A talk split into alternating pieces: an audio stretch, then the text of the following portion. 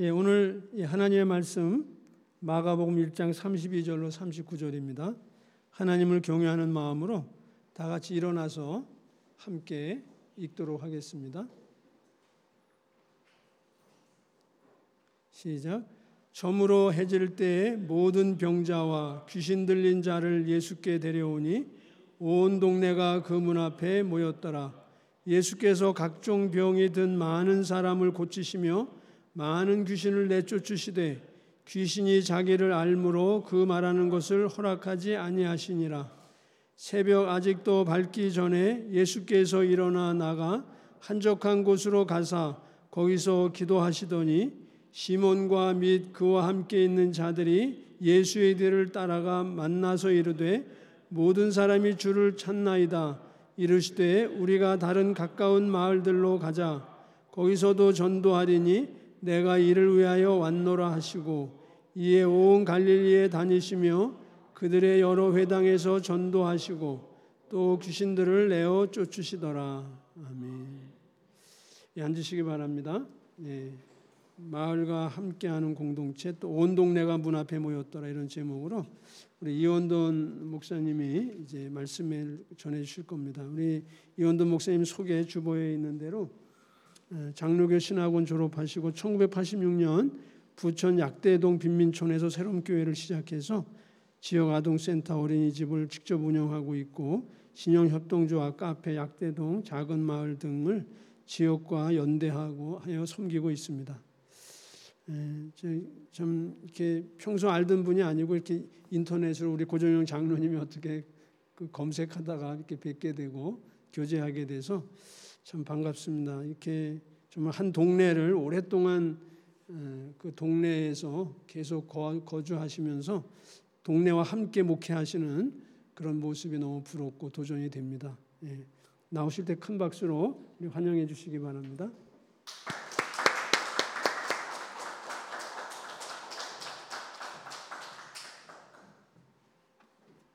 할렐루야. 네. 네, 지금 소개받은 부천 새롬교회 이원돈 목사입니다. 아, 오늘 이 예, 주목사님 그동안 이제 처음 뵙고 사귀면서 그 한 달 걸쳐서 이제 여러 가지 모양으로 또 주목사님도 많이 뵙고 우리 장로님도 직접 뵈면서 이렇게 준비를 했는데 오늘은 제가 이 코로나 이후의 교회 방향을 생각한다라고 하는 그런 주제로 해서 예, 말씀을 나누면서 함께 이제 강의로 그래서 제가 파워포인트로 준비를 했습니다. 그래서 원래는 이제 오후까지 해서 두 텀으로 하려고 했는데 지금 예, 정부 시책 때문에 한꺼번에 예, 지금 목사님 얘기 말씀 들어보니까 한 시간 한 20분 정도 어, 제가 이제 설교와 동시에 이제 파워포인트로 강의하는 형식으로 마을 첫 번째는 마을 목회의 성서적 근거. 이제 두 번째로는 마을 목회에 지금 약대동에서 일어나는 실제 어떻게 어떤 일이 벌어지고 있는가. 이제 세 번째는 아무래도 지금 모든 게 중단돼서 이제 코로나 이후에 마을 목회가에서는 어떤 생각을 하고 있는가 이런 좀 세 텀으로 이제 말씀을 드리는데 제가 이제 원고를 보는 게 아니라 파워포인트로 하기 때문에 이렇게 좀 나가서 에, 아 여러분들 익숙하지 저도 좀 익숙지 않을 수 있는데 강의 시간이면 이게 편한데 지금 예배 시간이라서 이런 식으로 해도 괜찮겠죠? 네, 제가 이런 식으로 음, 오늘은 예배와 이제 말씀 나눔을 같이 하는 이런 방식으로 하도록 하겠습니다. 이게 이제 저희 약대동의 지금 지도입니다. 네.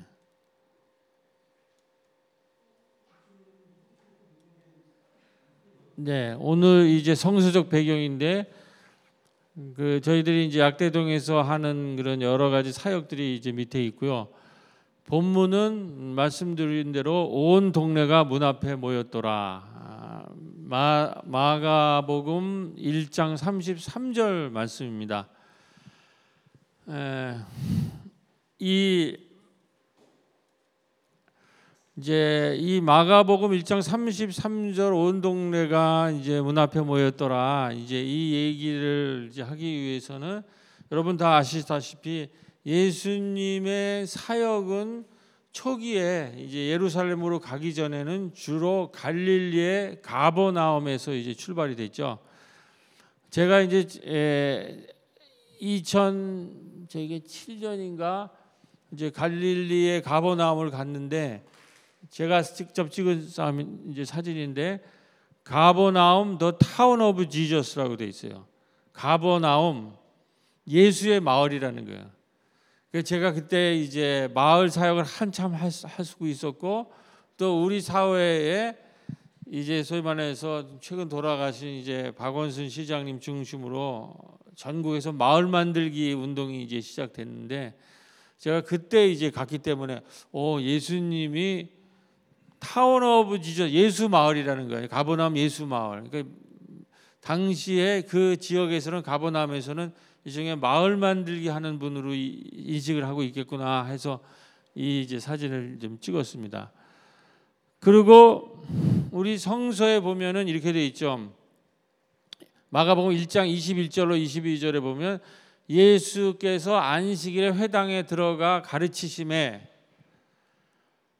그러니까 가버나움이 주 무대인데 예수님이 당 2000년 전에 회당에서 마을로 들어가는 거로부터 이제 마을 선교가 시작이 되는 거거든요. 1장 22절에 그 회당이 지금도 있습니다.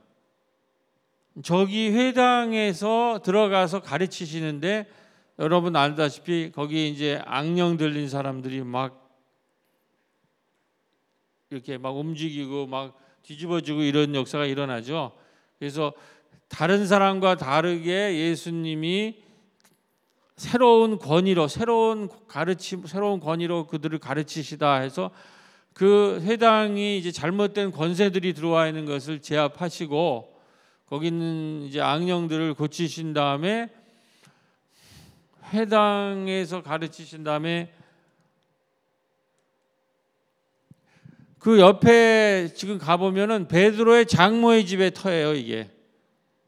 저건 새로 지은 건물이고 이, 이 터가 베드로의 장모의 집이라는 거죠. 그러니까 그대로 지금 성서에 있는 것이 회당도 있고 이제 가버나움 the town of Jesus 가버나움이라는 마을이 있고 예수의 마을이라고 그러고 거기에 그 회당이 있고 그 옆에 예수님이 어디 회당에서 나와서 어디로 들어가시냐 들어가십니까?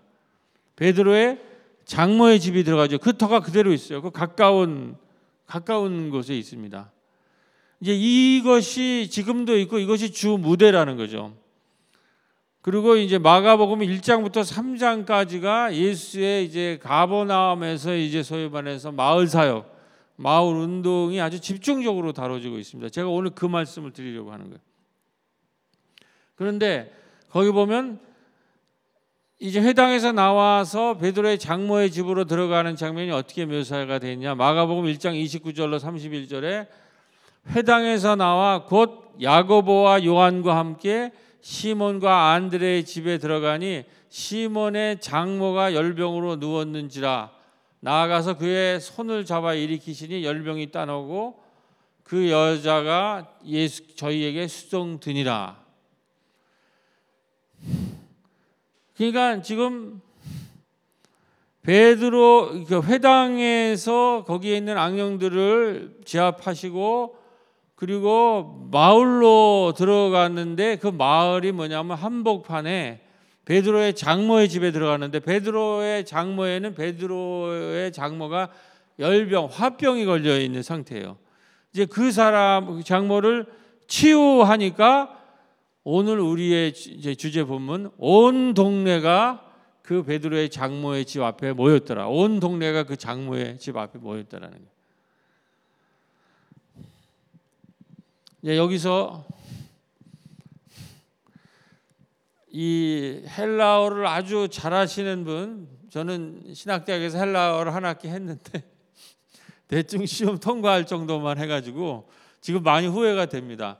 근데 이제 주석을 하는데 헬라어를 아주 하는 분이 이거를 주석을 잘한 분이 주석을 했는데 어떻게 했냐면 회당에서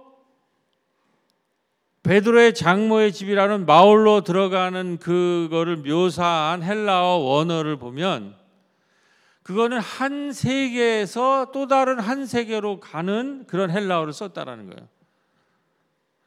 그러니까 회당이라고 하는 지금 교회죠. 회당이라는 데 예수가 머무르지 않고 마을 베드로의 장모의 집, 그 장모의 집으로 들어가는 그, 그, 그, 그 언어가 하나의 세계에서 전혀 다른 새로운 세계로 예수님이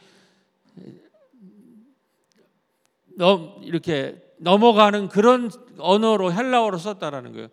그러니까는 예수의 사역, 예수의 하나님 나라 운동의 핵심은 회당을 넘어서 마을로 들어가는 거예요. 근데 그거를 헬라어에서 아주 인상적으로 하나의 새로운 세계로 그러니까 이게 유대교에서 유대교는 회당에 머물러 있잖아요. 유대교를 넘어서서 마을 한복판으로 들어가면서 드디어 예수의 하나님 나라 운동이 되고 이 기독교의 탄생 과정과 연결이 된다는 거. 그만큼 중요한 얘기라는 거죠. 근데 이런 걸 알려면 우리가 헬라어를 좀 공부를 열심히 해야 되는데 음, 저는 이제 주, 그러니까 주석서를 헬라어를 잘하는 사람이 강일상인가 그러실 거예요. 마가복음의 기적 이야기라고 해서 이렇게 한 건데 거기에 제가 마을 사역을 하고 있는데 어, 그렇게 거기 나와 있다 그래서 야 이게 자 그래서 어떤 일이 벌어지는가? 그래서 거기에 와 있는 베드로의 장모를 치유하니까는 온 동네가 그 문 앞에 모여 있는 거예요. 그러니까 당시에는 그 팔레스타인의 1세기에는 로마의 압제에 있고 유대교에 의해서 이 이렇게 착취당하는 그런 일, 사람들이 사는데 이 사람들이 아무도 치유해 주지 않잖아요. 그러니까 예수님이 베드로의 장모의 집에서 장모를 치유한다니까 소문이 나 가지고 온 동네가 그 베드로의 장모의 집 앞에 모여 있다는 거예요. 그러니 그건 뭘 의미하냐는 말이에요. 마을 한복판에 회당에서 나와서 치유의 캠프를 만든다는 거예요. 이제 이 이후부터 예수는 마을에서 신나게 사람을 치유하고 다니고 예수님의 사역의 가장 큰 게 뭡니까? 사람을 치유하는 거 아니에요. 아프고 병들고 연약한 자를 그게 회당에서 나와서 마을 한복판에 치유 캠프를 만든다는 거예요. 요즘 우리가 지금 고령화되고 지금 이렇게 막 어마어마한 바이러스가 몰려오니까 무슨 토론이 됩니까? community care라는 말씀 들어보셨어요? 공동체의 치유 캠프를 만들어야 된다 마을마다 이 재난이 올 때마다 맨날 큰 병원에 가고 중앙에 가서 살려달라고 수 없잖아요. 지금 쿠바 같은 데가 가난한 나라인데 의료가 주치의 제도가 있어서 그 전부 그 사람들을 커버한다는 게 지역 지역 지역 사회 자체가 주치의들이 있는 거예요. 우리 담임 목사가 있고 신방하듯이 이제 병원도 그렇게 변화해야 된다는 거예요. 그게 이미 1세기의 예수 운동의 출발이라는 거죠. 치유 캠프. 그 다음에 1장부터 3장까지의 흐름이 어떻게 되냐면은 바닷가에서 알페오의 아들 레위라는 세리가 이렇게 이제 오고 있는데 예수님이 이제 그 친구를 따르라고 그랬을 때 따라서 어디를 들어가냐면 알페와 아들 레위라고 하는 세리의 집 앞마당에 들어가서 예수님이 사역에서 제일 잘하시는 거 밥상 공동체를 피는 거예요. 그러니까 예수님은 가는 곳마다 밥상 공동체를 마을 곳곳에서 피는 거 아닙니까? 폈죠. 어. 그 그거를 시작한 거예요. 그러니까 뭐야 회당 사람이 나오는 거죠. 예수님은 이게 회당에서 경건하게 예배만 드려야 되는데 자꾸 마을을 돌아다니면서 병자를 치유하고 심지어는 죄를 선포하고 죄의 용서를 하고 그거는 이제 사제들이 해야 될 일인데 막 이런 걸 하고 어? 불법 의료 행위 같은 걸 하는 거예요. 요즘 보면. 그다음에 밥상을 피고 그것도 창녀와 세리 만나서는 안 되는 불경한 사람들과 그러니까 나와 가지고 왜 그런 사람들만 어울리느냐 했을 때 예수님이 그 유명한 얘기 나는 의인을 부르러 온 것이, 아니라 죄인을 부르러 왔다 그래요. 그러니까는 갈릴리 마을에 베드로의 장모 집안이 체육 캠프가 되고 마을 체리오 그 알페오 아들 그 레위의 집 앞마당에서 밥상 캠프가 열리는 거예요. 그 다음에 이제 우리 오늘 본문의 뒤에 나오는 거예요. 이렇게 치유를 한 다음에 그 장모를 치유한 다음에 무슨 일이 일어나까 새벽 미명에 새벽 미명에 예수님이 기도하는 거니까 이제 제자들이 왔을 때 어디 어디 계셨느냐? 우리가 당신을 찾았자 그러니까 예수님이 뭐라 그래요? 다른 마을로 가자. 내가 거기에서도 전도하리라. 전부 마을 얘기 아니에요. 마을 한복판에 치유 캠프 만들고 마을 한복판에 밥상 캠프 만들고 그 다음에 다른 마을로 또 다른 마을로 가자. 내가 거기서도 전도하겠다. 그리고 그것이 이어져 가지고 마태복음의 9장 30 음, 몇 절인가? 9장 35절에 보면 모든 성과 촌에 두루 다니사 저희 회당에서 가르치시며 천국 복음을 전파하시며 모든 병과 모든 약한 것을 고치시니라. 이게 아주 결정적인 본문이죠. 그러니까 회당에서 가르치시고 그러니까 성과 촌을 두루 다니셔 마을을 두루 다니셨다라는 거예요. 회당에서 가르치시고 모든 병과 모든 약한 것을 고치시니라. 그러니까 다 동네 산과 촌을 다니면서 치유 캠프 말고 밥상 펜도 말고 전도 캠프를 만드는 거예요. 그리고 예수님의 사역의 아주 핵심적인 것은 이 저 회당 사람과 다른 회당에 갇혀 있는 사람과 다른 아주 결정적 차이는 예수님은 즐겨 먹고 마시는 이, 게 우리가 교회가 많이 이뤘어요. 예수님의 닉네임이 뭐예요? 즐겨 먹고 마시는 자예요. 당시에 동네 사람들한테 그 오죽했으면 세리, 장, 창녀와 세리의 친구일 정도로 즐겨 먹고 마셨다는. 그래서 그 핵심이 가나의 혼인 잔치에서 포도주가 떨어졌을 때 어떻게 해요? 물을 포도주로 만들어서 잔치판을 다시 일으키는 거예요. 그게 예수 인간 예수 역사적 예수의 가장 현실적인 모습이 지금 그대로 남아 있는 거예요. 우리 성서 본문의 마가복음에. 그게 이제 요한복음에 유일하게 물을 포도주로 말아서 가나의 혼인 잔치 잔치를 일으키는 거예요. 그 잔치가 결국 빵 다섯 개와 물고기 두 마리로 5천 명을 먹이고 열두 광주리가 남는 오병이어 사건을 하고 우리의 성만찬으로 남아 있죠. 그 흔적이 우리가 그 가장 중요한 기념으로. 그러니까 이거를 저는 사실 회심 본문이 이겁니다. 어떻게 마을과 지역 사회에 가서 잔치를 좀 일으켜 볼까? 그래서 빵 다섯 개와 물고기 두 마리로 5천 명이 먹고 열두 광주리가 나오는 마을을 잔치 공동체로 만들 수 있을까? 이, 이게 제, 제가 이제 제가 이제 그 77학번이라서 이제 그 긴급 조치 시대 이 그냥 군사 독재 탄압하에서 이 맨날 그냥 데모만 해야 되고 이 재미가 없잖아요. 예수를 만나니까 야, 이, 이런 이렇게 살아야 되겠다.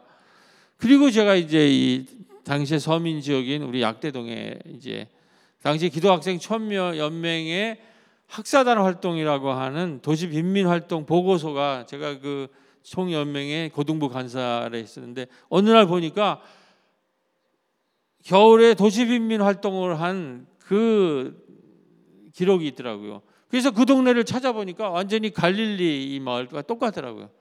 그래서 제가 이제 34년 전에 약도동으로 이제 내려왔는데 하여튼 그래서 전도 캠프, 그다음에 잔치 캠프를 만드시는 거죠.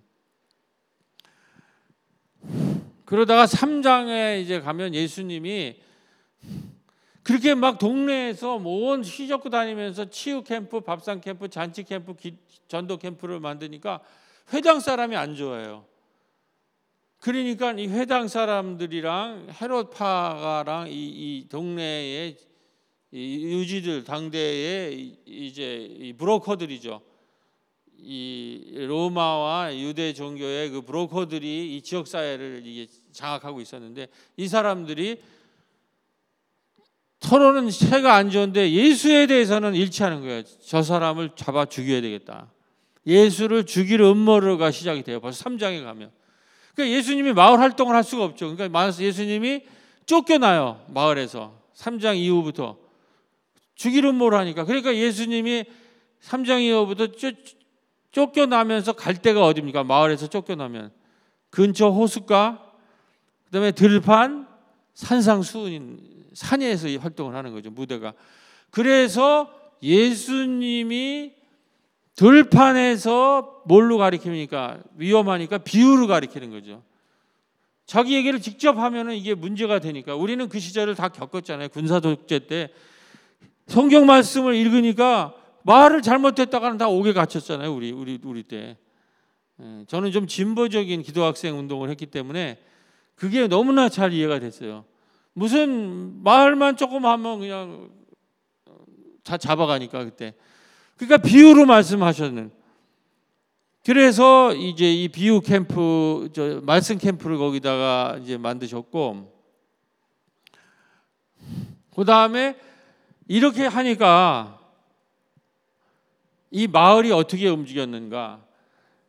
예수님이 이제 예수님은 예수님 자체가 마을에 들어갔다는 것은 하나님 나라가 마을에 지금 쫙 들어가고 있는 거거든요. 그러면 마을에 악령들이 퇴치된다는 거, 회당에 있는 사람들이 막 그 악령들이 지랄 발각하면서 막 쫓아 나가는 거는 하나님 나라가 도래하면서 어둠의 세력이 물러가는 거예요. 그러는데 이 어둠이 어떻게 성소에 모여 있냐면은 병자 치유하는 거 보면 여러분들 이게 낡은 마을의 생태계라고 내가 했는데 문둥병 환자 나와야죠. 문둥병 환자. 문둥병이라는 게 뭐예요? 문둥병은 가까이 가면 안 되잖아요. 나는 문둥병 환자니까 오지 마십시오. 이렇게 형사에 하라고 돼 있죠. 율법에. 그건 뭐냐면은 이 사람은 완전히 고립되어 있는 사람이에요. 접촉하면 안 돼요.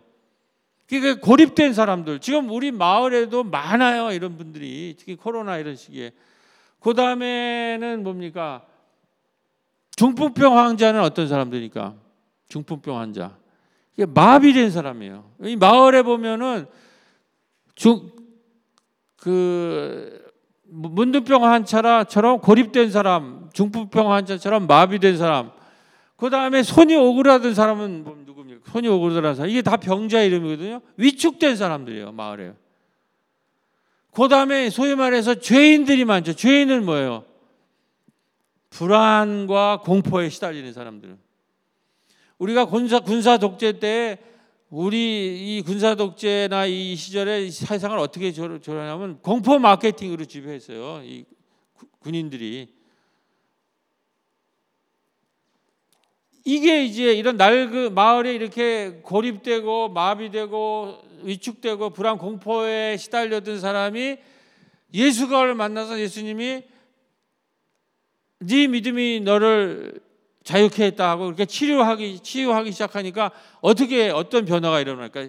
1장부터 3장까지를 우리가 잘 보면 우리가 성서를 이렇게 읽어야 돼요. 어떻게 이 예수를 만나서 변하느냐? 이 사람들이 원래 전부 고립되고 마비되고 오그라 위축되고 불안 공포에 시달렸던 사람인데 예수를 만나서 믿음이 낫게 했다 하니까 제일 인상적인 본문이 예수를 만나면 사기어가 나무 위에 오르죠.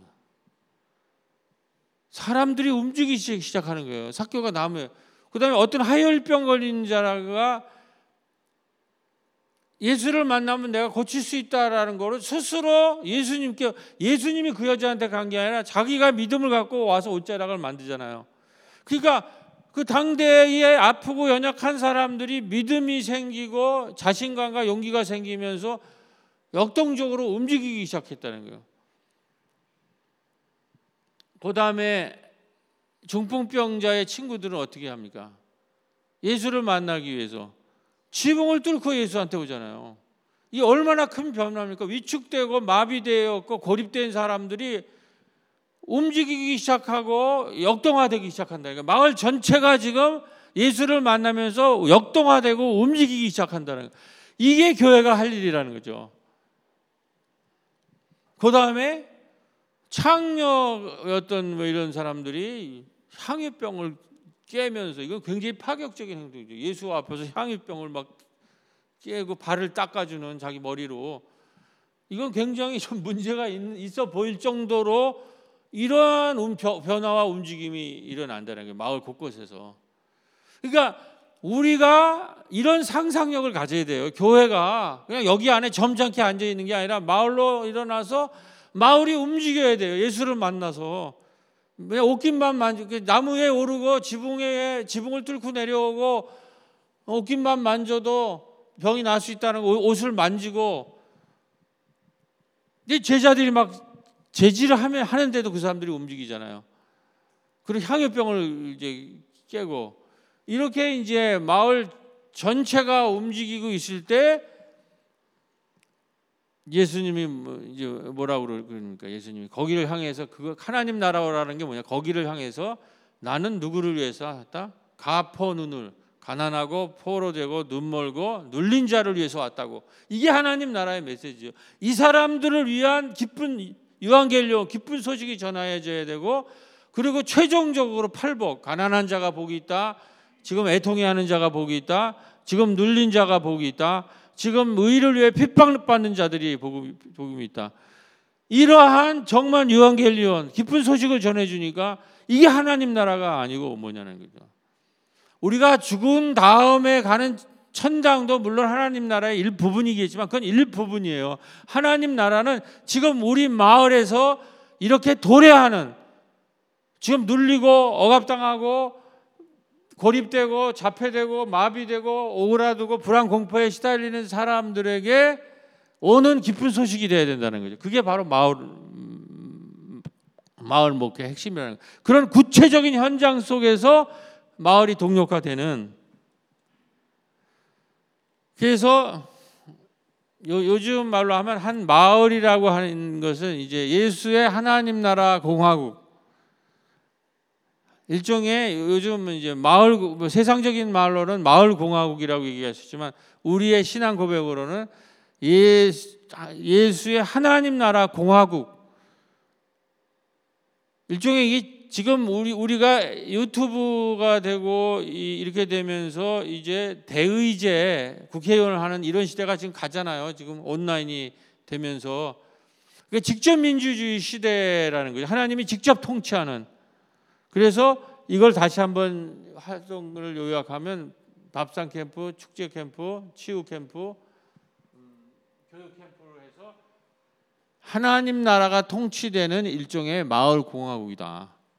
하나님 나라 마을 공화국이다. 근데 이게 먼 미래가 아니라 지금 우리 사회에서 우리나라에서 진행되고 있습니다. 제가 지금 시간이 많지 않기 때문에 자세하게는 못 드리는데 뒤에 조금 나오겠지만 하여튼 좀 이렇게 생각을 해보고 지금 우리 마을에서 이제 이, 거를 통해서 우리가 활동하는 것은 이렇게 교육 캠프들 마을 자체가 하나의 이제는 학교가 돼야 돼요.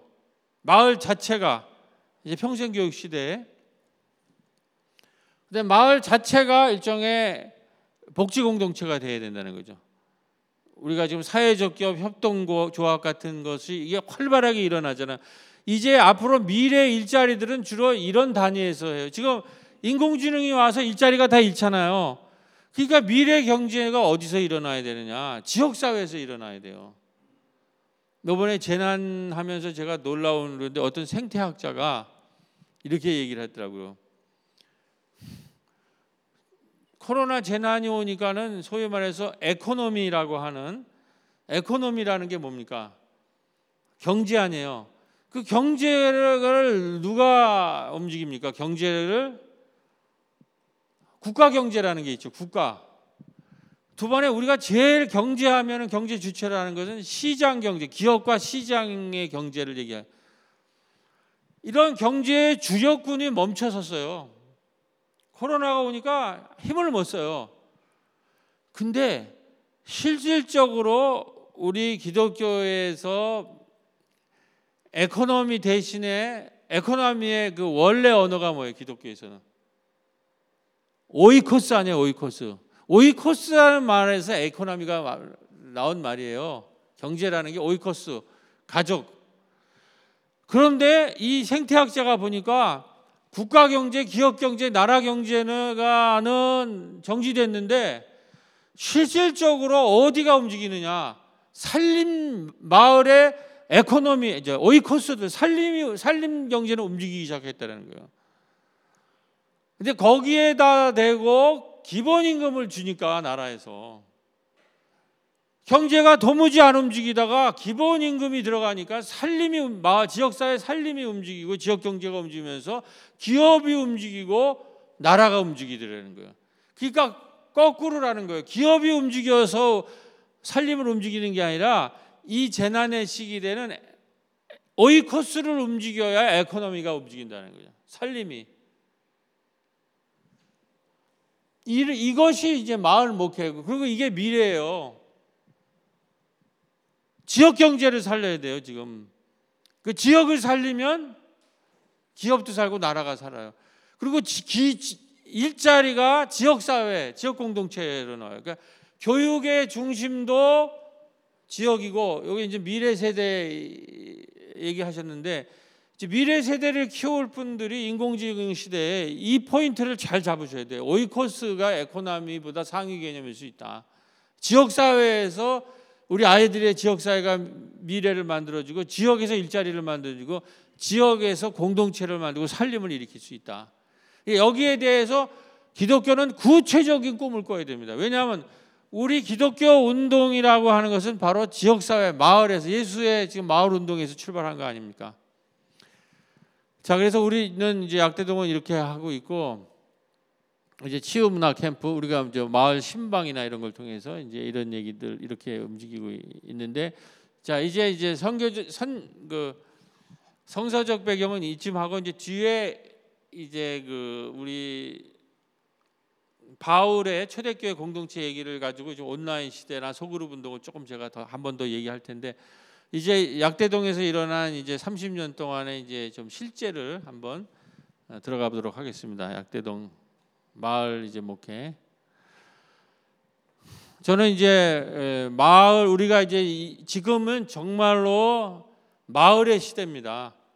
그래서 이제 이 기독교도 에, 마을의 시각으로 다시 보는 거죠. 우리 기독교를. 그리고 이제 우리 이렇게 발빠른 우리 또 서울 평안교회 같은 경우는 다음 세대랑 마을 이 코로나 이후의 교회 방향성을 마을로 주제를 잡은 거죠. 어, 이거는 이제 우리 여기 지도자들이 보통 실력 있는 게 아닙니다. 목사님, 장로님이 시대를 정확하게 보고 계신데 그래서 이 이거를 굉장히 이제 열심히 공부를 해야 되는데 이 마을 선교, 마을 목회의 핵심이 핵심을 세 가지로 그 선교를 저는 한번 생각을 해봤습니다. 우리가 이제 보통 뭐 세상적으로는 마을 만들기, 우리 기독교적으로는 마을 목회나 마을 선교라는 게 뭐냐? 지금 이제 가장 우리가 중요한 것은 이제 이제 뭐 4차 산업 혁명이든지 지금 21세기에 중요한 거는 모든 거를 관계망을 짜는 것을 가장 중요하게 하는 거죠. 우리가 인생에서 의미가 있고 성공하려고 해도 관계를 어떻게 만드느냐, 관계망을 어떻게 짜느냐 이제 이 문제인데 좀 요즘 신학 쪽에서는 그 관계망을 기독교는 생명의 종교니까 생명망 짝이라고 그래요. 그래서 마을 선교나 마을 목회를 마을 생명망 짝이다 이렇게 얘기를 하는데 그 마을의 생명망에 마을을 세 가지의 생명망을 짜는 것을 방향을 잡을 수 있다. 이 목양까지 얘기하면 네 가지의 생명망. 그러니까 첫 번째는 마을의 학습 생태계를 만드는 겁니다. 학습의 생명망을 짜는. 두 번째는 복지의 생명망. 먹고 사는 문제죠. 먹고 살고 서로 돌보는 복지의 생명망을 짜는. 세 번째는 어, 문화의 생명망을 짜는 거예요. 그 다음에 마지막으로 학습 문화 복지의 생태계를 만든 다음에 그 위에 영적 돌봄망을 짜는 것이 목양이고 목회입니다. 저는 이제 저가 34년 동안 이제 약대동에서 활동한 것을 신학적으로 이렇게 정리를 해서 이제 그 이야기를 지금부터 좀 해보려고 합니다.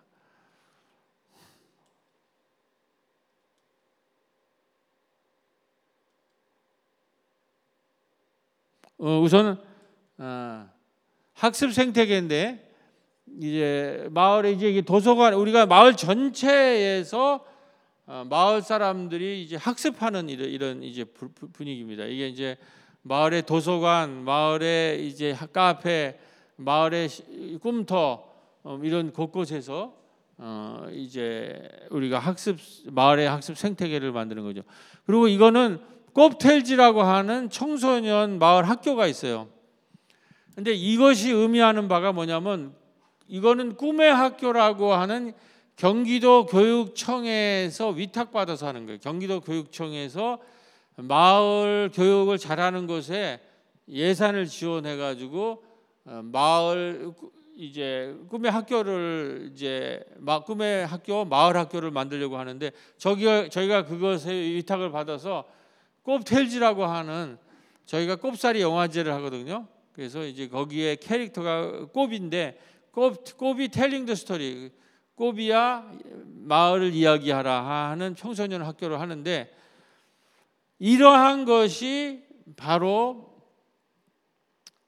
마을 이제는 학교라 우리가 교육이라는 것을 학교에서만 하는 것이 아니라 이제는 교육의 가장 중요한 중심 공간이 지역 사회와 마을이 된다라는 거예요.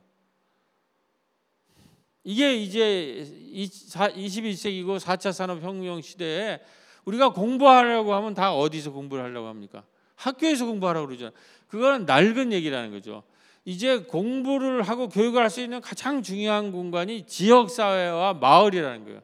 그래서 경기도 교육청에서 이 프로젝트를 내서 우리가 우리의 교육 생태계가 이렇게 있으니까 지원을 해달라고 그랬을 때 이 꿈의 학교를 우리가 3년째 한 거예요. 근데 여기서 이제 하는 내용을 보면 이런 거죠. 팝캐스트 방송을 하고 더치 커피 수업을 하고 떡방 직업 체험을 하는 거예요. 마을 애들과 함께. 심지어 영화 촬영을 하는 거죠. 동네 곳곳에. 영화를 대본을 써오라니까 애들답게 좀비 이제 이런 거를. 근데 이런 게 굉장히 창의적이라는 얘기예요. 우리가 그동안 학교에서 한 공부는 뭡니까 대개? 입시 공부 아니야 입시. 대학 들어가는 시험 잘 치는 거. 그게 4차 산업혁명 때 아무 소용이 없어요 그게. 그리고 지금 산업화 시대에 입시 공부했던 거는 특히 재난 시기에 거의 무용지물입니다. 뒤에 나오겠지만 커리큘럼을 다 다시 짜야 돼요. 지금 실질적으로 필요한 것이 재난 임금이 뭔가 생태 사회가 뭔가 어? 협동조합이 뭔가 기후 위기가 왜 뭐가 여성 성평 남녀 성평등이 뭔가 이런 거를 공부를 해야 되는데 그런 거는 공부하고 하지 않고 산업화 시대에 지금 다 인공지능으로 대체될 것만 공부를 했다라는 거죠. 그러니까 나와서 할 일이 없어 취업이 안 된다는 거죠. 그러니까 지금 우리가 하는 애들이 하는 마을 학교에서 하는 공부는 인공지능으로 대체가 안 되는 그거 그 영역이 뭐냐면 공동체의 영역이죠. 지역 사회 영역이고 마을의 영역이라는 거죠. 인공지능이나 로봇은 공동체를 세울 수는 없어요. life를 lifestyle이나 life story를 갖고 있지 못해요. 인공지능이랑 우리랑 싸워서 절대적으로 우리가 불가능한 건 하는 것은 싸움이 안 되는 것은 인공지능은 쉬지도 않고 주무시지도 않고 피곤치도 않은 존재예요. 그 그거와 우리가 노동력으로 계산으로 하려면 싸움이 안 되죠. 그런데 인공지능이 교회 공동체를 세울 수 있느냐? 인공지능이 문화예술을 할 수 있느냐? 영화를 찍, 찍을 수 있느냐? 인공, 인공지능이 마을살이를 할 수 있느냐? 마을에 어떤 스토리텔링, 이야기를 만들어낼 수 있느냐? 그거는 다르다라는 거죠. 그거는 한참 걸리고 어떻게 보면은 인간 인간을 인간과 맞서서 싸우지 못할 가능성이 높다라는 거죠. 그건 좀 뒤에 얘기를 하도록 하고 이제 이렇게 이런 것들을 한다는 거죠. 그래서 지업 체험, 축제 기획, 바리스타, 팟캐스트, 마을 합창단. 그러니까 특히 축제 기획 이런 이런 것들이 굉장히 중요해요. 이제 이 다음 세대들 잔치를 하는 거. 제, 제 딸이 디지털 문화 콘텐츠 학과인데 걔가 대학 다닐 때 보니까 맨날 전주 영화제가 대만 영화제가 그래서 제가 그래요. 너 공부는 언제 하냐 제가 물어봐요. 그러니까 우리 문화 콘텐츠 공부하는 친구 아버지 이게 공부예요. 이 제 전공이에요. 그러니까 디지털 문화 콘텐츠 이제 이 4차 산업혁명에 우리가 살 길은 인공지능한테 산업 이쪽은 다 뺏기고 뭐만 남았냐면은 문화 콘텐츠로 먹고 살아야 돼요, 우리가. 그러니까 노는 거를 연구하는 것이 가서 축제를 연구하는 것이 자기 전공이라는 거죠. 그러니까 내가 보기에는 산업화 시대인 제가 보기에는 어, 너 언제 공부하냐? 우리는 책상에 앉아서 책을 가지고 이렇게 하는 것만 공부를 하는데 가서 노는 거를 연구하는 게 그 전공이고 그것이 미래에서 가장 살아남을 수 있는 직업군이라는 얘기예요. 그러니까 이제 우리랑은 전혀 다른 얘기라는 거죠. 그래서 이런 축제 기획 옛날에 저런 축제 기획을 공부한다 디지털 문화 콘텐츠를 공부한다 그러면 너는 밥이나 먹고 다니냐 이렇게 우리가 어른들이 얘기할 거 아니에요. 그런데 이거 이러한 거 그러니까 맨날 애들 어른 우리 어른의 눈으로 보면 노는 거예요 전부 이게. 근데 이렇게 하지 않고서는 로봇과 싸울 수가 없다라는 거죠. 그러니까 로봇이 예수만큼은 잘 놀지 못할 거다. 그러니까 우리 청소년들에게 예수를 가장 잘 하는 것은 예수가 얼마나 즐겨 먹고 마셨는가. 예수가 어, 예수가 싸이보다 더 춤을 잘 췄을 것이다. 강남 스타일보다. 하여튼 이런 식으로 우리가 예수를 새롭게 만날 필요가 있다라는 얘기. 그래서 하여튼 이 마을에서 이런 그 이게 청소년 학교들입니다. 그래서 마을 전체가 배움터가 돼야 돼요. 이게 미래 학교입니다. 학교라는 공간에서 폐쇄되는 게 아니라 마을 전체와 지역사회 전체가 바로 학교가 되고 학습 공간이 되는 거. 이게 미래 학교입니다. 이거를 전문 용어로 뭐라 하냐면 평생 학습이라고 그래요.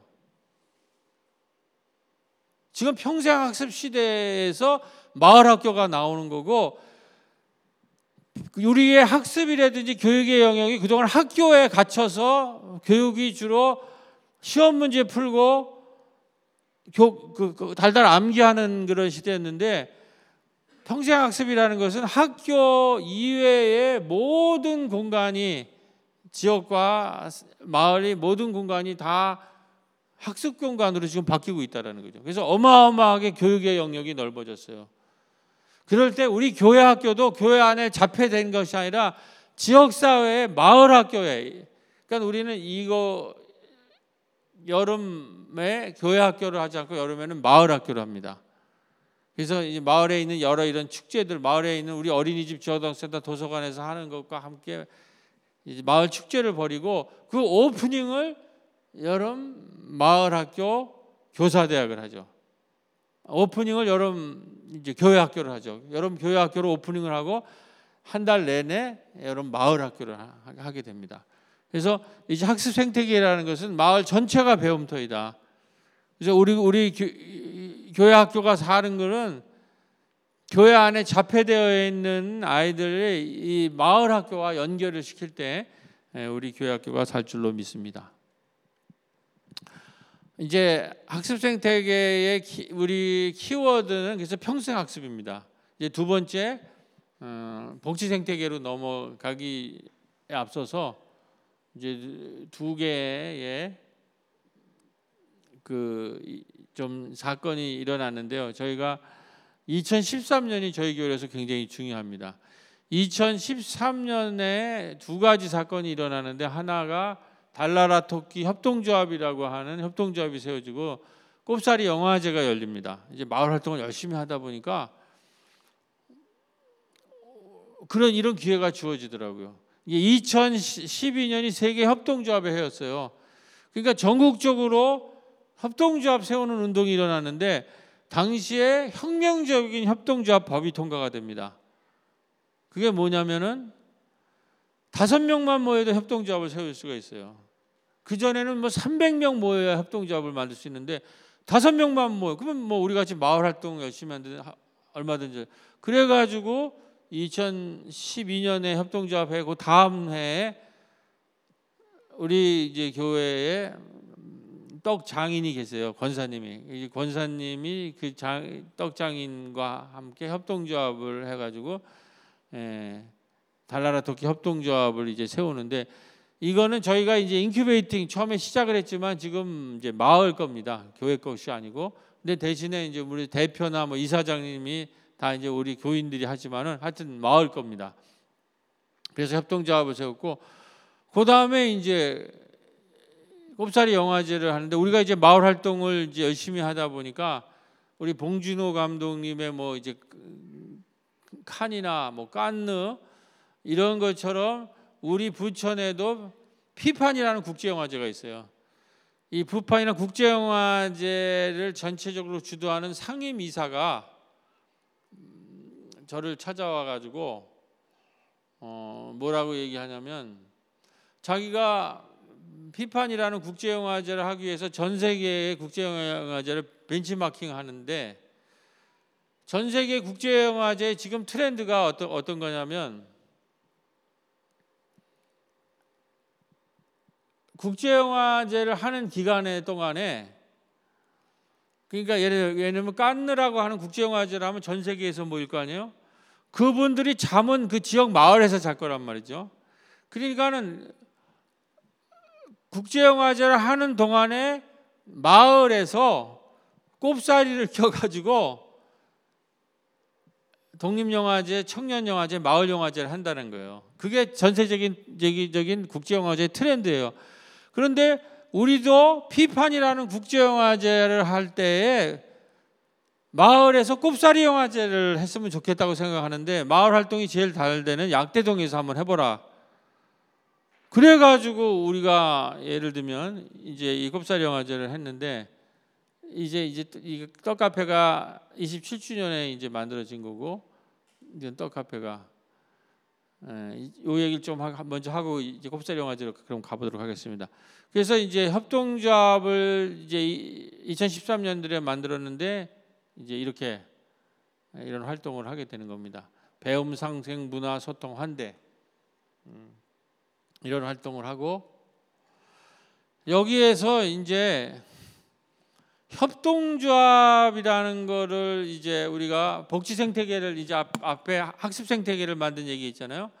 마을에서 두 번째로 복지 생태계를 이제 만들 때 중요한 거는 우리 마을에서 복지 생태계를 만들 때 쓰는 자본은 시장에서 쓰는 자본과 다르다라는 거예요. 우리가 시장에서 보통 경제에서 회사를 만들 때 쓰는 자본이 뭐가 있습니까? 뭘로 어떤 자본을 가지고 회사를 세웁니까? 돈이라고 하는 머니 캐피탈로 회사를 세우잖아요. 그런데 협동조합이나 사회적 기업은 이 money capital로 이 사회적 기업이나 협동조합을 만들 수가 없어요. 다른 특수한 자본을 만들어야 돼요. 특수한 자본을 사용해야 돼요. 그거를 우리가 social capital이라고 합니다. 사회적 자본.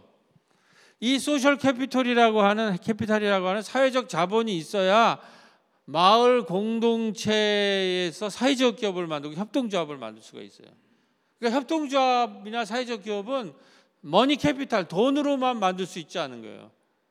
근데 그 money capital의 핵심이 뭐냐면은 신뢰라는 거예요. 신뢰라는 신뢰라고 하는 믿음이 있어야 그 그런 capital이 있어야 자본이 있어야 우리가 협동조합을 세우고 사회적 기업을 만들 수가 있어요. 그러면 이 신뢰라는 걸 어떻게 만들 수 있느냐? 신뢰라는 거. 그러니까 마을 공동체 활동을 하는데 마을 활동을 하는데 가장 중요한 것이 social capital, 사회적 자본이 있어야 되는데 그 사회적 자본을 신뢰인데 그거를 만들려면 네 가지 요소가 필요합니다. 우리가 잘 아는 거는 협동을 할 수 있어요. 협동을 해야지 공동체가 세울 수 있을 거예요. 세울 수 있을 거 아니에요. 그다음에 소통을 해야 돼요. 협동을 하고 소통을. 이건 우리가 잘 아는 것들이죠. 근데 최근에 이제 고령화 사회가 되면서 새로운 요구가 있어요. 나이 드신 사람이 신뢰를 획득 돌봄의 돌봄이라는 게 굉장히 중요한 영역으로 등장합니다. 우리 삶에서 돌봄 공동체. 이게 고령화되고 마을에 어려운 사람이 늘, 늘고 사회적 약자가 이제 양극화돼서 늘 때 누가 그들을 돌볼까? 특히 이제 고령화 사회에서. 고독사와 치매 이게 이제 사회의 가장 큰 문제로 부각하는데 협동하고 소통할 뿐만 아니라 돌봄이라는 것이 이제 등장하고 그 동안에 우리가 사회적 경제가 등장하기 전, 전에 시장 경제는 주로 뭐가 핵심이 됐습니까? 소유 중심이잖아요. 소유 중심. 이 소유 중심적인 시대 이후에 4차 산업 혁명이 오면서 소유가 아니라 이제 공유의 시대로 들어가는 거죠. 어떻게 우리의 삶을 함께 공유할 수 있을까? 나눌 수 있을까? 그리고 이 공유와 나눔을 통해서 일자리가 만들어지고 사회적 기업이 만들고 협동조합이 만들어진다는 거죠. 그래서 소유의 종말 공유의 시대로 장소를 공유하고 물건을 공유하고 교통을 공유하고 지식을 공유하면서 사회적 기업 협동조합을 만들어내는 뭐 세계 이제 최고의 일종의 공유 기업으로 에어비앤비나 우버도 이런 데서 출발한 거 아니에요. 그 자기들의 택시 저기 집에서 그 쉬는 공간을 공유하면서 이 세계적 기업으로 등장한 거 아닙니까? 그다음에 우버 같은 경우는 자동차에 비어 있는 공간들을 공유하면서. 자, 그래서 이 협동, 소통, 돌봄, 공유라는 거를 통해서 신뢰를 만들어 놓고 이걸 통해서 지역 사회를 섬기는 사회적 기업 협동조합이 굉장히 지금 강세로 등장하고 있고 이거를 이제 정부에서 적극적으로 지원하고 있는데 여기에 우리 교회가 참여해야 되는 시대가 왔다는 거죠. 이 교회의 가치관과 이게 굉장히 연결이 잘 돼요. 그리고 이렇게 해서 신뢰를 만들어냈을 때 우리의 선교가 확장이 된다는 거죠. social capital을 만들어냈을 때. 그러니까 교회가 지금 해야 될 지역사회 선교의 가장 중요한 거는 신뢰라고 하는 social capital을 축적을 해야 됩니다. 교회가 마을 일을 하려면. 신뢰가 없으니까 아무도 우리를 믿지 않아요. 저희 교회는 작은 교회예요. 100명 어? 이하의 한 50명뿐이 안 되는 작은 교회인데 안 되는 일이 없어요. 왜 이게 모든 일이 되냐? 이 작은 교회가 지금 큰 교회가 이미 재난 시대 크, 크다고 모이지도 못하잖아요. 지금 중요한 거는 작으냐 크냐의 문제가 아니라 누가 지역 사회에서 신뢰라고 하는 social capital이라는 사회적 자본을 갖고 있느냐가 중요하다는 거예요. 작은 교회인데 큰 교회가 할 수 없는 뭐든지 하면 되더라고요. 왜 그럴까 봤더니 우리가 social capital이 있더라고요. 그러니까 우리 교회는 작은 교회에서 money capital은 없어요. 돈은 없는데 social capital을 갖고 있더라고요. 사회적 자본. 이게 4차 혁명 시대의 재난 이후에 가장 중요한 거예요. 우리의 인생이 성공하려면 우리 교회가 선교를 하려면 이 신뢰라고 하는 소셜 캐피탈을 지역 사회나 우리 관계망에서 획득해야 되는 줄로 믿습니다. 그래서 이 사회적 경제라는 것은 뭐냐? 이제 소유에서 공유 경제로 가는 거고 돈벌이 시장 경제에서 이제 살림 경제로 가는 거고 각자 도생을 넘어서 돌봄 평화 경제로 가는 거라. 이게 전부 기독교적 가치관 아니에요. 이러한 의미로 지금 지역 사회가 변화되고 있어요. 지금 마을 만들기, 사회적 경제 그리고 정부가 여기서 예산을 지원하는 이유도 이게 안 되면 나라가 망하고 후 선진국도 안 돼요. 이런 공동체가 없으면 그래서 경제의 70%는 시장 경제를 하지만 30%가 선진국이 되려면 이런 사회적 경제를 해야 돼요. 근데 우리나라는 5%예요. 그러면 이거를 교회가 이런 기독교적 가치관이 앞장서서 이런 소셜 캐피탈을 축적하고 그걸 통해서 협동조합 사회적 기업을 통해서 공동 마을을 교회를 살리고 마을을 살릴 뿐만 아니라 지역 사회의 일자리를 만드는. 앞으로 이 젊은 세대들이 지역에서 아이들을 함께 키우고 일자리를 교회가 마- 이런 사회적 기업 협동조합을 통해서 만들어내지 못한다면 젊은 사람들이 여기 올 이유가 없습니다. 교회가 이게 다음 세대 얘기할 때 함께 양육하는 거, 함께 아이들을 키우는 문제라 함께 마을에서 사회적 경제와 협력조합을 통해서 일자리를 만드는 문제를 누가 해내느냐가 미래 지역사회와 교회에 사활이 걸려 있고 이런 흐름으로 지금 전 세계적으로 이게 우리만 있는 게 아니라 이, 이 운동이 일어나고 있는데 여기에 교회가 정보를 나누고 참여해야 될 줄로 믿습니다. 그래서 기독교 윤리학회에서는 공유 경제 및 사회적 경제 운동에 기독교가 참여해라. 기독교 윤리학회의 기독교 윤리학 교수님들이 이런 성명서를 냈어요. 이건 신학적이고 교회가 할 일이다. 자, 이럴 때 재난이 오니까 아주 결정적인 우리가 이번에 우리가 이제 협동조합 있잖아요 마을에 우리 교회가 참여하는 그 재난이 오면서 재난 임금이 마을에 이렇게 이제 내려오는 거예요. 그런데 우리가 협동조합을 갖고 있잖아요. 협동조합이라고 하는 것은 이 이윤을 위해서 하는 것이 아니라 함께 살기 위해서 만든 거 아니에요. 그래서 우리가 자신 있게 얘기했죠. 서- 어차피 3개월 안에서 암에 다 써야 돼요 마을에서. 그러면 이왕에 그렇게 쓸 경우 지역 사회를 위해서 공연을 하려고 만들어진 우리 협동조합에서 그 재난 부천페이를 써라. 이게 지역 화폐잖아요. 지역 화폐 이게 다 사회적 겸 협동조합이랑 다 연결되어 있는 거예요. 그리고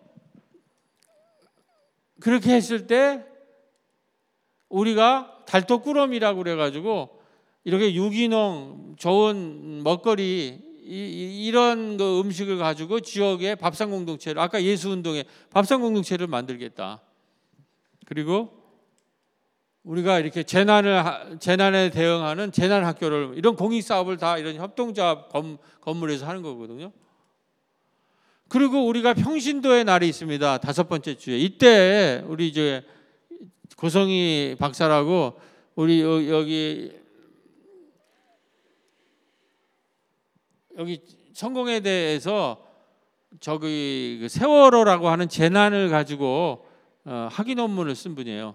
이분이 이제 재난 우리 저, 저 평신도의 날의 중간에는 이제 평- 평신도들이 발표하는 하는데 제 이분이 이제 재난 학교를 우리가 한번 해보자라는 거를 해서 우리가 재난 학교를 이번에 해- 해- 해냈어요 마을에서 이 재난 시기에 어떻게 지역 사회가 살아갈 건가. 근데 그때 이제 초기에 재난 학교 제안하면서 무슨 얘기를 했냐면 소위 말해서 우리 구약에서 출애굽 때에 출애굽이라고 하는 그 광야 40년의 재난 기간에 하나님이 어떻게 하셨어요? 만나와 메추라기로 그 백성을 먹였잖아요. 그게 뭐냐는 거예요. 그게 요즘 말로는 재난 기본 임금이라는 거예요. 자기 힘으로 먹고 살 수 없으니까 하늘에서 게- 만나와 매출학이라는 재난 기본 임금에서 다 먹고 살 수 있도록 해줬다라는 거예요. 그리고 구약에서 희년 제도가 뭐냐는 거죠. 50년마다 한 번. 이게 재난 시절에 평등하게 분- 분포하는 그러니까 이러한 성서적인 출애굽 이야기 희년 제도 이런 거를 우리의 현- 마을살이와 현실살 현실 공동체에 적용을 해야 됩니다. 그래서 재난 임금이 하면 그 마을에서 협동조합에서 꾸러미 사업으로 해서 유기농이나 이런 지금 기후 문제랑 다 연결이죠. 생태적인 이 녹색 환경을 살리고 그리고 구역 이 소그룹들이 그런 거를 사서 같이 밥상을 나누는 이 이러한 것들이 자연스럽게 다 연결이 된다는 게 성서적으로 다 근거가 있고. 그래서 이제 이- 이런 아주 우리가 신나는 경험을 했는데 재난 학교까지 이래서 저렇게 재난 임금이라는 게 뭐냐라는 게 그게 바로 출애굽의 만나와 매출하기 사건이고 그것이 이 지금 재난 임금으로 우리가 주는 거고 신현 제도라는 것이 예, 바로 어, 이제 기본 임금이라든지 이런 거 연결된다라는 거. 그다음에 예수님이 이 아까 밥상을 피면서 했던 그 뭐, 뭐, 뭡니까? 예수님이 가장 많이 했던 거. 밥상을 피고 지역 사람들과 함께 먹고 마시는 그래서 오, 빵 다섯 개와 물고기 두 마리로 5, 천 명을 먹고 열두 광주리가 남는 오병이어 사건이 말하는 게 뭐예요? 요즘 말로는 무상급식 운동이에요. 돈 받고 주지 않아요. 무상 그거를 우리 현실적 마을 삶에 적용을 해야 됩니다. 그냥 그거 예수님의 그냥 일종의 기적이다 그런 게 아니라 그러한 하나님 나라 그게 하나님 나라예요. 무상급식 밥 못 먹는 사람 있으면 무상으로 기본임금처럼 하는 무상급식 운동이라는 거죠. 이제 이런 식으로 우리가 했을 때 이 재난학교라는 개념이 자신감이 없는 거. 아니 성서에서 그게 기적 이야기란 말이에요. 다 굶주리고 먹을 게 없는데 만나와 메추가기로 먹이시고 기적을 일으켜서 빵 다섯 개 물고기 두 마리를 나누었더니 5천 명이 먹고도 남더라.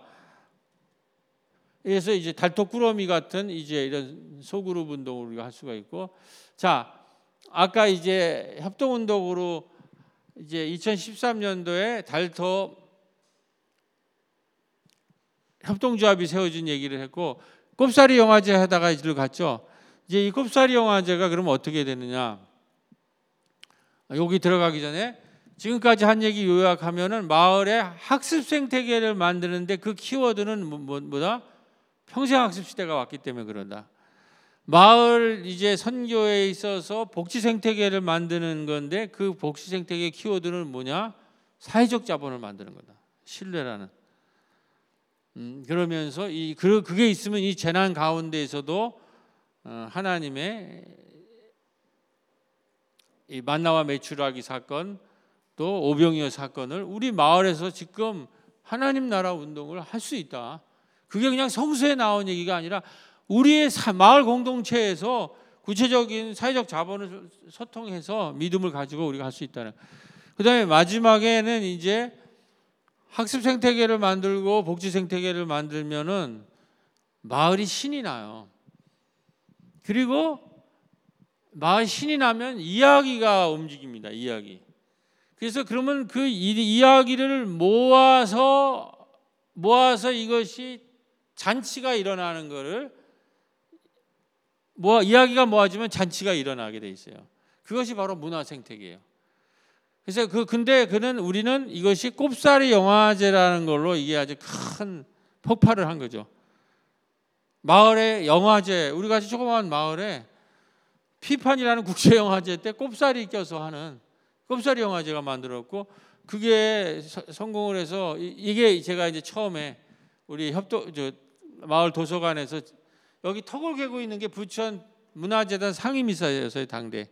저분이 저한테 와서 어 약대동에서 영화제를 한번 하라고 그래서 그래가지고 영화제 곱살이 영화제가 그러니까 우리 영화제가 되니까 우리의 모든 어린이집 지역아동센터 도서관 모든 선교기관이 다 부스를 차리고 나가고 지역에 있는 학 마을의 학교들 지역에 있는 시민 단체들 또 대학들이 다 오고 뭐 국회의원까지 레드 카펫을 하고 그래서 이게 한 700명에서 1000명 사이로 아주 큰 성공을 했습니다. 영화제가. 그러니까 영화제가 성공하니까는 이야기가 생기잖아요. 그러니까 스토리가 텔링 되기 시작해요. 이야기가 전개되기 시작해요. 그러니까 아까 말했듯이 우리가 4차 산업혁명에 로봇한테 일자리를 뺏기고 문화 컨텐츠로 살아갈 수 있다고 그랬잖아. 문화 컨텐츠의 핵심이 뭐냐면 스토리텔링이라는 거예요. 우리는 이제 쉬지도 않고 주무시지도 않는 로봇과 노동력으로는 경쟁이 안 돼요. 근데 로봇이 생산할 수 없는 스토리, 이야기로 스토리텔링으로 우리는 먹고 살아야 거예요. 그러니까 스토리텔링이라는 게 지금 가장 중요해요. 이 스토리라는 하는 문화 콘텐츠. 그러니까 문화 스토리텔링이 스펙을 이겨요. 지금 뭐 스펙이 높은 뭐 이게 아니라 누가 이야기를 공동체를 통해서 누가 스토리를 전개시킬 수 있는가? 교회가 바로 이런 이야기꾼을 만들어내야 돼요 마을에. 성서라는 것이 아주 great story 안에 위대한 스토리고 예, 예수는 이야기꾼이에요. 여러분이 기적사화 그런 거 보세요 약간 얼마나 그 재미있습니까? 지금 우리 현대랑 보면 그래서 꼽사리 영화제가 성공하니까 방송국 심야식탁이라는 이야기가 전개되기 시작하고 마을에 여름 나기가 이렇게 되는 거예요. 그 교사 대학이 일어나고 캠 마을 캠프가 이게 다 예수님한테 배운 거예요. 앞에 얘기했죠. 이런 예수님이 마을을 휩쓸고 다니면서 했던 일이 우리 마을에서 일어난다라는 거죠. 그래서 마을을 이야기로 덮는 거죠. 마을 꼬, 꼬, 꼬비 청소년 심야식당 마을 방송국. 자 이렇게 한 다음에 이제 이거를 영적 돌봄망 학습 문화 복지 생태계가 그러니까 요약하면 학습 생태계의 키워드 평생 학습 어, 복지 생태계의 키워드 어, 사회적 자본 문화 생태계를 만드는 키워드 스토리텔링 이야기 이렇게 한 다음에 이제 목양을 할 때 우리 구역은 우리는 이제 봄에는 이제 구역을 중심으로 신방을 하고 마을에 이제 선교가 되니까 마을에는 지역 주민들을 신방한다. 마을 신방을 합니다. 우리가 선교 일꾼들이 한 10명 이상 있어요. 그분들이랑 교육자들이 모여서 우리 마을에서 누구를 우리가 가서 위로하고 격려하고 신방할 건가 이렇게. 근데 여기에 이제 그 외국인이 왔는데 5년째 아무도 만나지를 못해서 어린이집 선생님이 위에는 지역 아동때 다 교사 선생님들 따라서 신방한 거고 여기에는 지금 외국인인데 5년 동안 마을에 왔는데 아무랑도 접촉점이 없어요. 그래서 이분들을 마을로 당시 마을의 안전망 여성 안전망 프로그램이 있어서 그 거기에 초대를 했고 이분들이 적응을 해가지고 성탄 축제에 참여를 한 거예요. 이제 이것이 이제 마을을 돌보는죠. 영적 돌봄망을 짜는 거죠. 마을을 신방하고 그러니까 신방이라는 게 교회 안에 갇힌 게 아니라 지역 사회를 신방하는 이제 재난 이야기로 좀 들어가는데 지금 10분 남았죠, 목사님. 네, 네, 좀 빨리 들어가야 돼.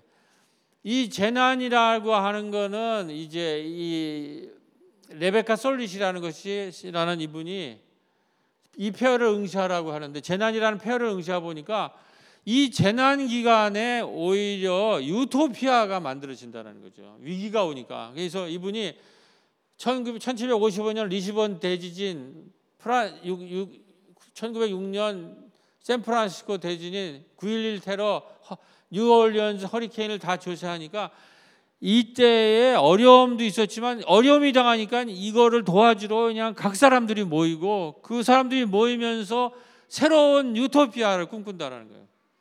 그러니까 저도 요번에 코로나 보니까 재난 임금이라는 게 우리가 이게 코로나가 없으면 몇십 년 걸려요. 한 4, 3, 40년 지나도 재난 임금, 생활 임금 같은 건 절대로 통과가 안 돼요. 근데 순식간에 통과됐잖아요. 그 다음에 이제 이런닝 같은 거, 온라인 예배, 이런 것이 이런 아주 급지, 그 다음에 생태 사회, 이런 보편 복지, 공공성, 기본 소득, 이런 것이 이렇게 확산된 거는 이 재난이 갖고 있는 재난 코로나는 사회 변화를 촉구 촉구한다는 거죠. 이게 나쁜 면만 있는 게 아니라는 거죠. 우리가 아주 유토피아적인 갈망하던 거를 순식간에 그냥 그런 사회를 만든다는 거예요. 그래서 우리 교회에서도 이러한 지금 이 기간 전후로 해서 제가 어 30주년 4년 전에 30주년 때 제가 이제 안식년을 가, 갔다 왔는데 가, 그때 와서도 보니까 그레타 툰베리의 기후 위기가 많이 일어나고 있더라고요. 그냥 그, 그 청소년이 어, 유럽에서 이제 지구가 멸망할 거다. 그래 목회자로서 아, 이 여긴 뭔가 뭐 해야 되겠다. 그래서 학당을 만들기 시작했습니다. 이제 다섯 개 성서학당, 선교학당, 문화학당, 평화학당, 신중영학당. 그리고 이제 우리 학당에서 작년 여름에 교사대학 때 이제 평화 얘기들 이렇게 예, 했는데 예, 굉장히 반응이 있었고 그다음 요번에 이제 코로나가 와가지고 온라인으로 우리 선교 이게 다섯 개의 학당들이 있잖아요. 이제 이게 선교 학당인데 그러니까 이제 제가 그때 온라인으로 했던 교재입니다. 어, 이런 이런 것이 일어나고 있고 온오프라인을 지금 우리가 넘어서 학습을 하자 이제 이런 얘기들을 했고 요 재난 기간 중에 우리가 마을 박물관 사업이 시작이 됐어요. 그리고 이제 도시 농부들이 마을에 나가서 이제 막 그 씨앗을 뿌리기 시작을 했습니다. 그래서 이제 그 신중년 아카데미를 했는데 이 신중년 아파인들이라는 게 뭐냐면은 우리가 100세 시대가 되면서 제가 이제 63세거든요. 곱하기 0.7. 제가 나이로는 100세 시대가 되면서 옛날 나이로는 45이라 그러더라고요. 그러니까는 미래 시대라는 게 꼭 청소년만 아니라 우리가 수명이 50년, 4, 50년이 연장이 됐기 때문에 지금 신 신중년도 5, 60대가 사실은 미래 세대라는 거죠. 여기 어마어마한 사역이 이제 있는데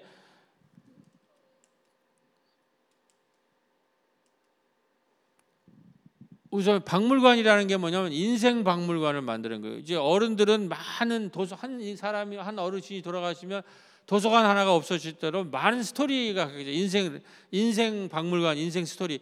그거를 모으는 거예요 박물관에. 마을마다. 이제 그 그렇게 되면 그 life story와 라이프 스타일이 많이 인공지능이 가질 수 없는 그 스토리텔링을 가질 수 있다라는 거죠. 그래서 지금 이제 마을마다 우리의 라이프 스타일과 스토리를 모으는 박물관 것을 했고 그 다음에 도시 농부들에 대해서 굉장히 관심이 많아서 이번에 우리 재난 시기간에 다 이렇게 죽어가고 있는데 이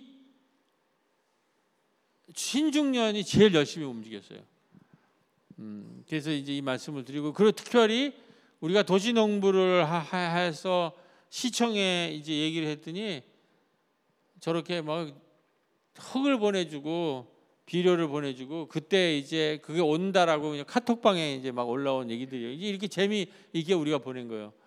그래서 우리 코로나 시절에 도시농부 인생박물관 꿈터 어르신들 그러니까 이제 재배를 하다 이제 씨앗을 뿌리고 채소를 이렇게 하다가 신중년들은 아, 직장이 있으니까 이제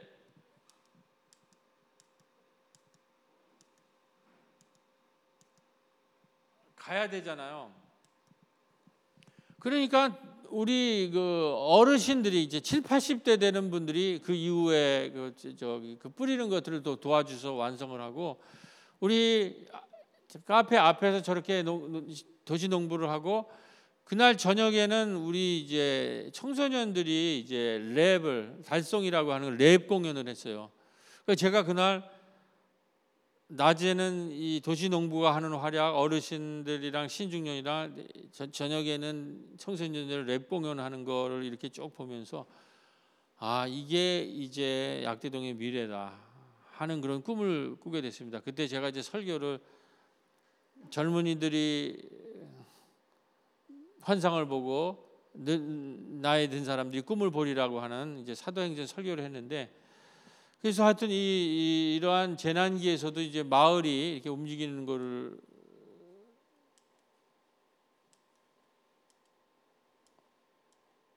이제 제가 경험하게 됐고 어, 이틀 전에는 초복이라고 그래가지고 이제 이 신중년 분들이 다 모여가지고 소모임을 이제 예, 하는 백숙 모임을 이렇게 이게 시간이 없어서 하는데 하여튼 이거는 나중에 기회가 되면 얘기해. 그래서 이제 결국 남은 거는 이런 재난 기기에 온라인과 소그룹만 남은 것 같아요. 이 지금 큰 모임은 못 모이잖아요. 그 온라인이라는 공간과 작은 소그룹 모임이 지금 남아 있는 것 같아요.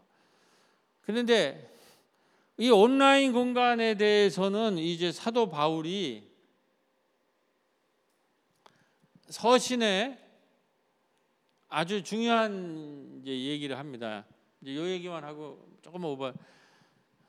서신에 뭐라고 얘기냐면 사도 바울이 이제 초대교회에서 하는 서신이라는 게 뭐냐? 당시에 이제 그 어, 로마 시대에도 가짜 뉴스들이 그렇게 횡행했대요. 그 로마가 이제 그 빵과 서커스로 이제 그 식민지를 지배하기 위해서 막 거짓 뉴스들을 막 유포하고 그리고 교회에는 이제 여러 가지 분란들이 많이 일어났죠. 근데 사도 바울이 쓴 서신의 그 공동체는 데살로니카 뭐 그 빌립보 뭐 이런 데는 그 교인 수가 30에서 50명뿐이 안 됐어요. 그 초대교회가 큰 교회들이 아니에요. 그런 교회에 사도 바울이 편지를 쓰면서 사도 바울은 어떤 생각을 했냐면 전 유럽에다가 어, 마치 편지를 쓰듯한 자세로 보내면서 특히 가짜 뉴스들에 대해서 낱낱이 거기에 예, 이게 잘못됐다. 사도 서신을 보면은 거기 교회 침투한 거짓 사도들과 잘못된 정보에 대해서 이렇게 얘기를 하잖아요. 그러니까 조그만 교회 보내면서도 전 유럽을 상대하는 큰 강단에서 설교하듯이 그 가짜 뉴스를 퇴치하고 교회 분란을 이렇게 하면서 썼는데 그것이 실질적으로 자그마한 교회에 큰 도움이 된 거예요. 그러니까 사도 바울이 디모데와 실라한테 그 지역에 편지를 보내면 그 동네에 있는 교회들이 다 모여가지고 그걸 읽기 시작하는 거예요. 그게 큰, 어, 이 지금 뭐, 어떤 가짜 뉴스에 대해서 이, 이 제대로 된 진정한 뉴스가 오고 분란에 대해서도 이렇게 이렇게 하라는 거 오니까 그렇게 해가지고 사도 바울의 일종의 서신이 서신이 뉴 미디어가 된 거예요. 대안 미디어. 우리 옛날에 이제 박근혜 저 탄핵 시절에 보면 그때 그 뭐 뭐야 유튜브 이전에 뭐 뭡니까 팟 팟캐스트 시절 있죠. 그게 지금 유튜브로 바뀌었는데 그때 우리가 팟캐스트 열심히 들었잖아요. 이게 뭐가 뭐가 잘못됐는데 아무도 얘기를 해주지 않는. 그러니까 일종의 사도 바울의 서신이라고 하는 것은 당대 인터넷이고 당대 유튜브고 사도 바울은 당대의 그 아주 유튜브나 팟캐스트의 스타였다라는 거죠. 그래가지고 바울이 보내는 편지마다 동, 그 지역에서 모아서 읽고 그래서 나중에 이것이 캐논 성경, 성경이 된 거예요.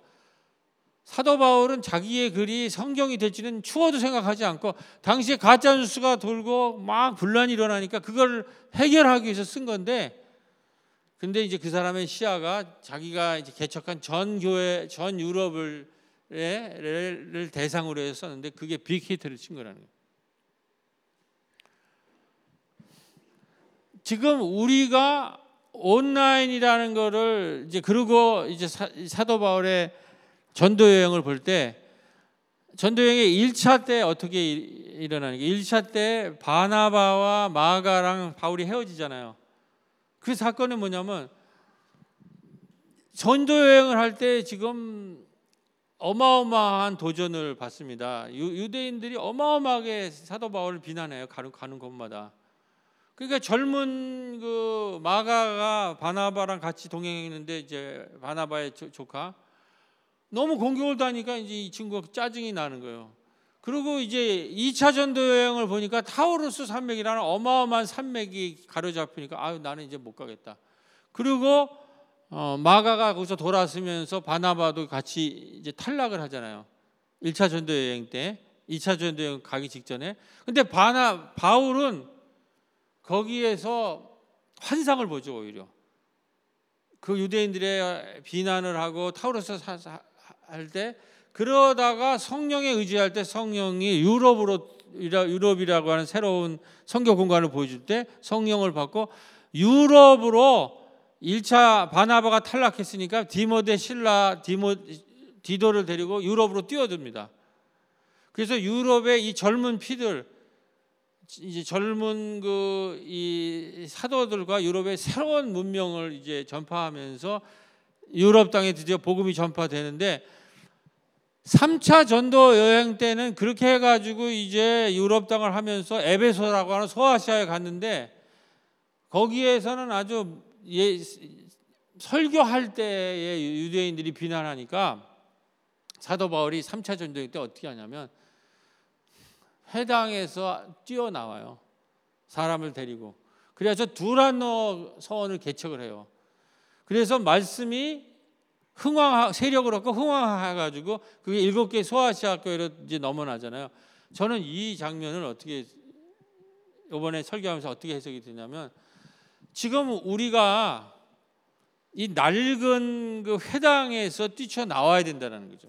그리고 두란노라고 하는 그게 뭐냐면은 건물 중심 요번에 이제 이 재난이 하는 우리 교회가 건물 중심 회당 중심 주일 중심이라는 거예요.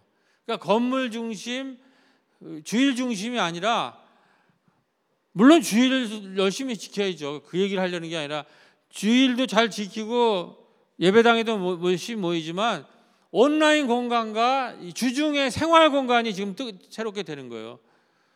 지금 온라인 주도교회랑 옛날에 과거에 건물 주, 주도교회랑이 차이가 있다고 그래요. 온라인 교회들은 설교만의 중심이 아니라 그들이 하고 있는 선교 사역이랑 문화 사역의 컨텐츠가 중요하다는 거예요. 지금 이제 콘 이제 온라인 시대로 가잖아요. 그러니까는 이제 우리가 주일뿐만 아니라 주중에 생활 공간에서의 문화 선교, 문화 사역과 선교 사역의 컨텐츠들을 이게 오늘날의 두란노 소원이라요. 글로 사도 바울은 이제 이 회당이 이제 맨날 방해만 하고 엉뚱한 소리만 하고 사역을 하니까 거기에서 새로운 두란노로 뛰어들잖아요. 사람들 데리고 아예 그러한 식의 재난 시기의 변화가 있어야 된다는 거예요. 그것이 바울 회당에서 이제 다 끝났습니다.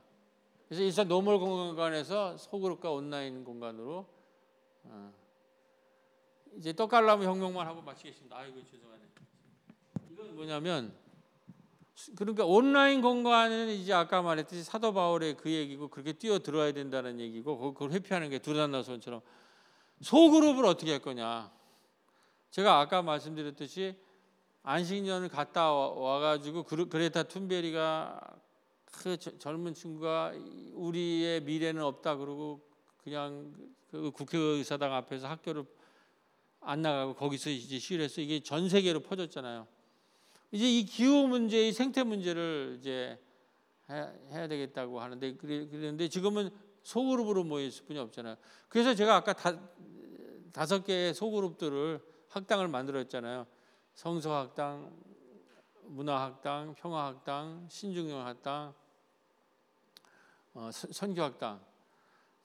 그 중에서 이제 특별히 선교학당과 문화학당과 신중년이 이 코로나 시기에 큰 활약을 했는데 그거를 그게 되더라고요. 뭐 큰 게 아니라 다섯 명 내지 지금 일곱 명 정도 모이는 게 지금 필요해요. 많은 사람이 모이는 게 아니라 그런 그 소그룹들이 알차게 모여야 되는데 그거를 어떤 생태학자가 지금 이 재난의 시기에 우리 인류가 살려면 떡갈나무 혁명을 해야 된다라고 얘기를 하더라고요. 그래서 그 얘기를 마지막으로 소개해 드리려고 합니다. 떡갈나무 혁명이 뭐냐? 이 다람쥐가 이제 자기가 먹으려고 숲 곳곳에 이제 도토리를 모아가지고 창고를 만들어 놓은데요. 근데 자기가 나중에 파먹기도 하는데 몇 가지는 본인도 깜빡해가지고 그냥 도토리가 이제 남아 있는데 그것이 서로 영양분을 도토리들이 모아진 게 영양물을 받아 가지고 거기서 싹이 나 가지고 그것이 도토리가 떡갈나무가 되고 그 떡갈나무가 떡갈나무 숲을 이룬다는 거예요.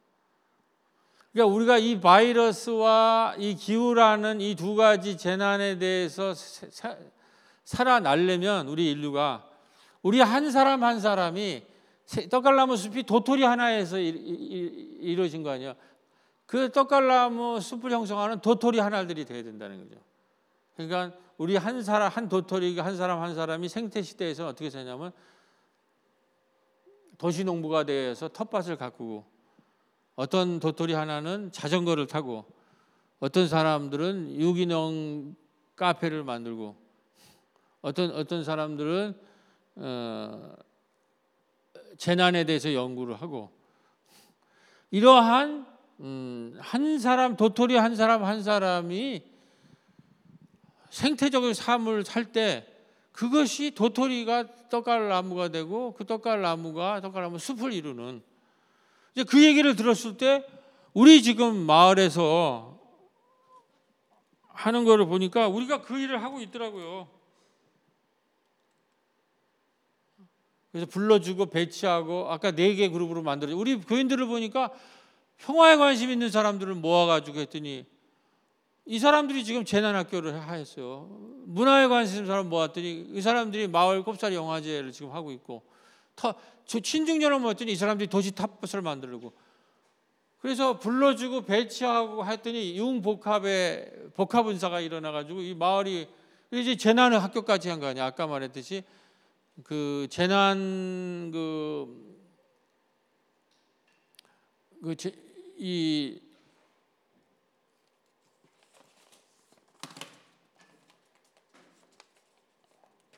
지금은 기본 이제 산업화 시대 커리큘럼을 갖고는 이제 재난 시대를 못 살아가니까 기후 문제나 기본 임금이나 생태 유기농이나 녹색 평화나 성평등이나 마, 녹색 마을 만들기 이런 거를 공부하는 재난 학교를 이번에 우리가 만들자고 재난 학교를 하자 그러니까 우리 교회 부교육자님이 이걸 프로포즈를 만들어서 그게 당첨이 된 거예요. 그래가지고 지금 6강인가가 7강이 우리 이제 재난 시대에 마을이 어떻게 살 건가 하는 이, 이 지금 그것이 진행이 되어 가지고 첫 번째 시간을 우리가 했고 그다음에 다, 다음에는 이제 그 기본 임금 할 분이 다음 주 화요일 날 옵니다. 그다음에 우리 박물관에서는 이웃 사촌 마을 회의를 했고요. 그러니까 재난 학교도 제가 이번에 배워 가지고 인터넷으로 생중계를 했고 주일날만 하는 게 아니라 그, 그것도 생중계했고 우리 교회는 작기 때문에 이제 교육자들이 다 이걸 해요. 그리고 제가 이거는 재난 학교도 생중계했고 이웃 사촌 마을 회의도 제가 생중계를 했고